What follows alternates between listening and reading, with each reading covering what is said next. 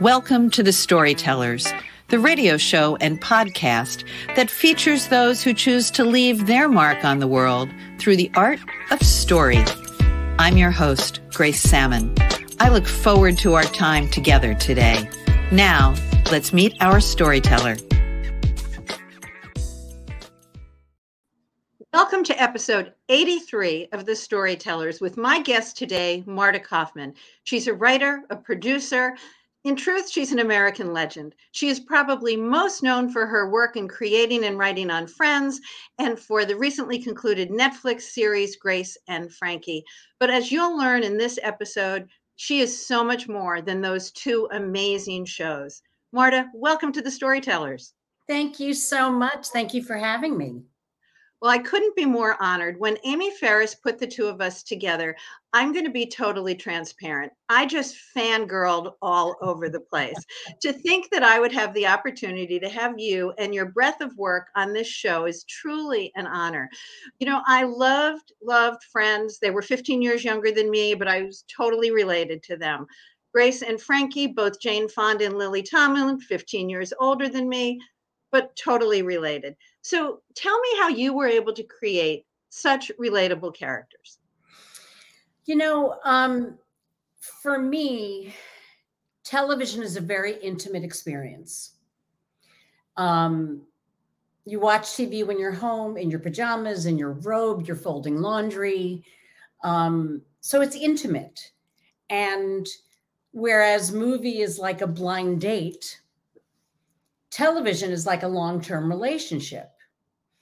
And for me, I feel that they have to be characters that you'd want in your living room or your kitchen or your bedroom. They're people you want to hang with and talk to. Um, and I think even when those people have points of view that are different than ours, we love them, so we listen to them. Um, yeah, that's that's the hope. It doesn't always work, but that's the hope. So I I, th- I, love that you talked about that. You know, my father was an early television director. He brought Edward R. Murrow into people's living rooms every week, and so that analogy for me really resonates.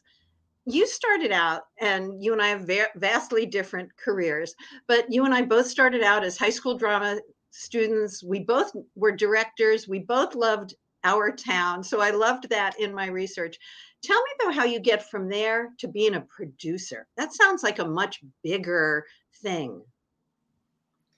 Well, there are lots of steps along the way, but but you know, you learn. Um, there are titles that go along with writer jobs. So there's a writer producer, and then there's the producers that do a lot of work with budget. Um, budget is not my thing. Budget is not my thing. um, I don't even understand the programs they use for budget. Um, it's something I read and have input on. My thing is the creative producing. And when you love your characters and you know your characters, the creative producing is just one more element of how to imagine the character or where they live or what they would wear. Um, you know what purse they would carry. And it's all about staying true to whatever the script or the show dictates so in the production process that you're involved in.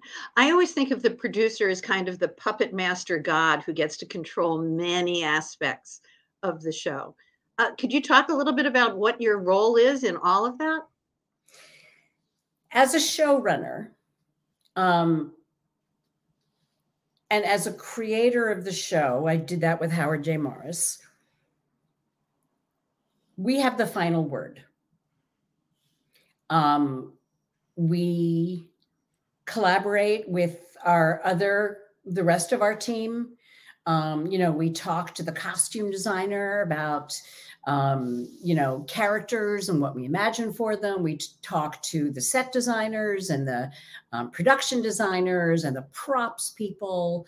And we our input is um, well, it has tentacles. The trick is mm-hmm. you hire people for a reason. So their input is also incredibly important. You know, so a costume designer has an idea, it may be completely different from mine, but it may be better. I think a good producer hears that and and knows how to encourage the team that you pulled together. I think a producer also knows her crew. Um, and that's something you learn by being on the stage every day. And for me, these are all pieces of being a writer and then being a showrunner. The line producer and the producer who do all the um, money stuff, um, they have an, they have a lot of suggestions. They keep us on budget, but don't have the final answer. Do you have a favorite aspect of your job? Um, wow, that's an interesting question. There, there is very little that I don't like about my job. I love being with the writers. I love collaborating with um, the heads of our departments and makeup and hair and our crew and our gaffer. I love that.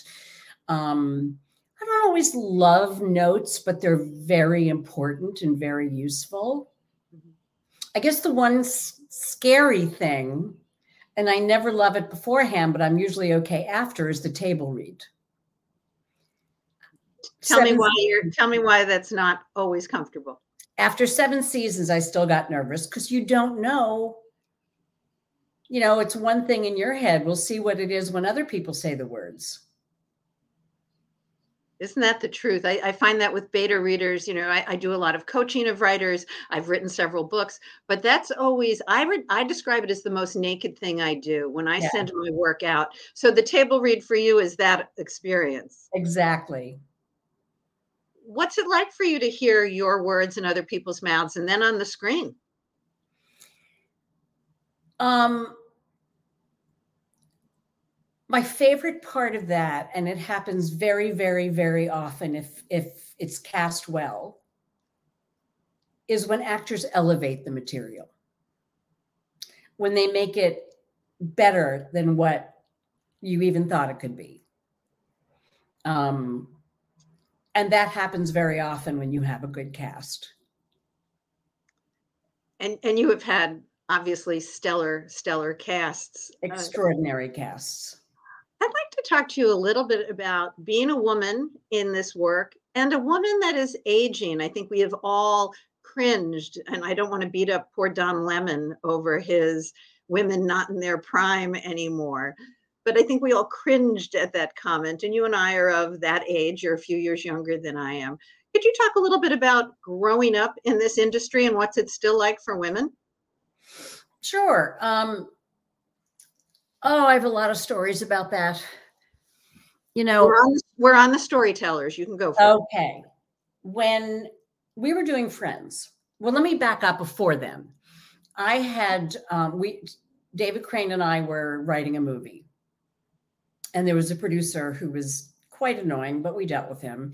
And he was in town, and we were supposed to have breakfast, but I had to have what turned out to be a benign tumor removed from my breast so I couldn't make the meeting.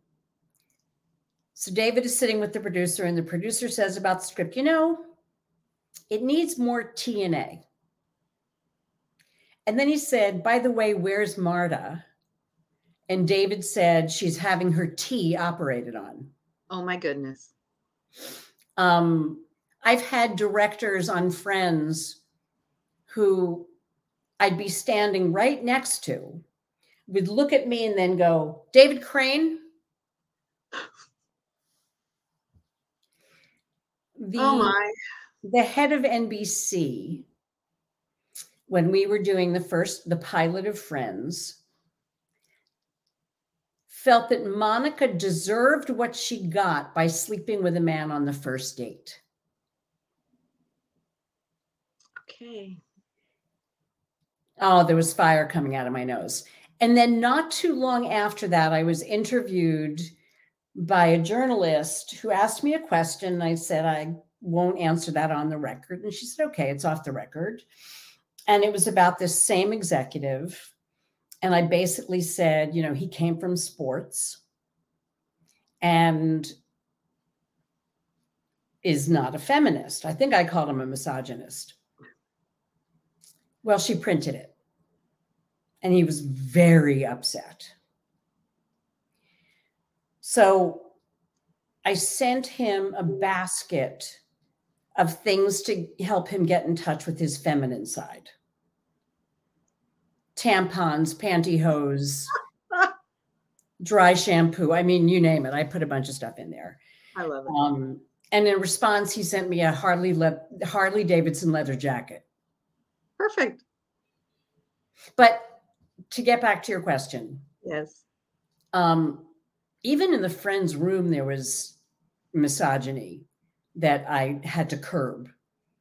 You know, it's systemic. I'd say at this point, partly because the industry has changed, not completely, but it's it's evolving. Um, I don't get too much of that anymore. Also, I'm more established. Um, so I don't think that is in play as much as it was. But I hear stories all the time um, that it isn't good enough. Well, and I want I want to get us back to it's not good enough in a minute, but I, I'm both encouraged by what you say. Uh, that it's not as um, prevalent, perhaps. But I also think that uh, part of what you're saying is the wisdom you have earned and gained in this industry. I, I find that very much for myself. Uh, I feel more I feel more empowered, I feel smarter, I feel less of all the screwed up things that I did when I was younger. Uh, so I, I, love being able to talk with um, my contemporaries like yourself um, and role models, quite honestly, um, but as as you are. And I want to switch just for a minute to the things that I didn't know about you, which was the breadth of your work as a documentarian. I I want to know why you do it, but I also want to thank you for doing it. Just going back to being a fangirl for a minute, for you to do Hannah Senesh, for you to do Gloria Allred, such amazing works through your works. I then found out I didn't even know we had a National Women's Hall of Fame. So, uh, tell me about documentarian. Um, the first documentary I worked on was um, Blessed is the, Match, The Life and Death of Hannah Senesh. Um, and I was asked to by friends who are documentarians, one of them was going to direct it. Um, they asked me to come on as a producer. And what I learned through the process of making that documentary was it's another way to tell a story. And story is my lifeblood. And it's an interesting way to tell a story. And um, you have to think differently. And I really enjoyed that. I really enjoyed the process. I really enjoyed illuminating this human who was quite remarkable and wrote magnificent poetry. Um, and then when the Gloria Allred possibility came up, I jumped at it because she's a hero of mine. Um, and she's from Philadelphia, as I am. So, you know, we were neighbors. um, anyway, it was an opportunity to do that in a more involved way. And we just loved it. We loved the process. We got to go to Sundance with it, um, which was a crazy experience and we're in the in the process of developing three more how do you pick your people to focus on well they're not all people okay um you know, two of them are about people, one of them is not. It's all about people. You're right. It's not always that the the person is the main character of the story. Um, you know, it's two things. Three things. First of all, we have to be really excited about the topic. And what gets us excited is either um, someone whom you didn't know or is other and shining a light on that and exploring that and introducing an audience to them. Um, the other is a subject matter that speaks to us. And sometimes those two things converge. Like with Gloria Allred, it was a story about this amazing woman, but it was really about activism. Yes, women's rights, an amazing lawyer. Yeah, incredible. And for those people who don't know Hannah Senesh, not only you mentioned her great poetry, but she was actually parachuted behind. She participated in the only attempt to rescue Jews behind the en- enemy line in Hungary. Well, anywhere, but this particular one was in Hungary. She was 19 or 20 years old when she did that. Um, and the main reason she did it is her mother was still in Hungary. They were captured, she was imprisoned. Her mother was arrested, and they were in a prison across a courtyard from each other.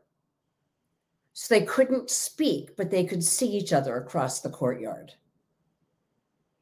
And it was an amazing story about this woman and her bravery and her ultimate execution. It's thank you for bringing so many of these things to light. You know the storytellers is very much about leaving their people who leave their mark on the world through the art of story. And you you talked about storytelling being your life and we talked a little bit about how you know we learn as we go. You had a very interesting um, experience after uh, george floyd's murder and you made an amazing contribution to your alma mater, Brandeis University. Would you talk about that, please? Sure. and those, well, for many years, I got to start with George Floyd. George, what happened to George Floyd and the aftermath shook me to my core shook me to my core. I always knew there was racism. I always said I wasn't a racist. And I, I was at the same time not an anti racist, which is a term that I really learned about recently. People had been for a long time saying that there were no white people on Friends. I mean, there no black people on Friends. Mm-hmm. And for a long time, what I said to myself was, well, it was a time when there were very few black people. There were a million. Seinfeld was another show that was all white people. And as I thought about it, what I began to realize is that that wasn't about simply that's the way things were. And geez, I wish I hindsight is 2020, and I wish I knew then what I know now. What it indicated to me was that I had internalized systemic racism. Didn't realize it. Didn't realize it. And felt like I had a lot of that I needed to do something. I didn't know what. Um, serendipitously, Brandeis reached out and they were looking for someone to um, donate for a chair in the African American African African American Studies department. And my desire to help because of my newfound knowledge and awareness um, that this felt like something I could do um, that could have a real impact, not only on many students, but also on those students who take what they learn out into the world. It's a beautiful gift and i and i, I think that it's uh, certainly part of your legacy and part of your storytelling legacy. We are almost out of time. Are there any things that um, you're talking about three new are they three new documentaries? Is there another sitcom in you? What's next for marta kauffman Oh, we are working, um, we're developing three new documentaries. We are working on uh, half hours, two half hour scripted shows um, we're constantly developing new stuff in earlier stages. So there's a lot. I'm not stopping. I'm not tired. I'm not ready to stop. I, I love that. The tagline of my book is when our stories are told, everything changes. And I always say, I am not done. So it is such a pleasure, Marta, to have you here uh, such an honor. Thanks for being with me here on Thank the story. Thank you so much. Those were great questions. Thank you. Thank you. This has been a copyrighted episode of The Storytellers by Authors on the Air, Global Radio Network, and Grace Sammon. Thank you for being with me. That concludes this episode of The Storytellers. I'm so glad you could be part of the story today.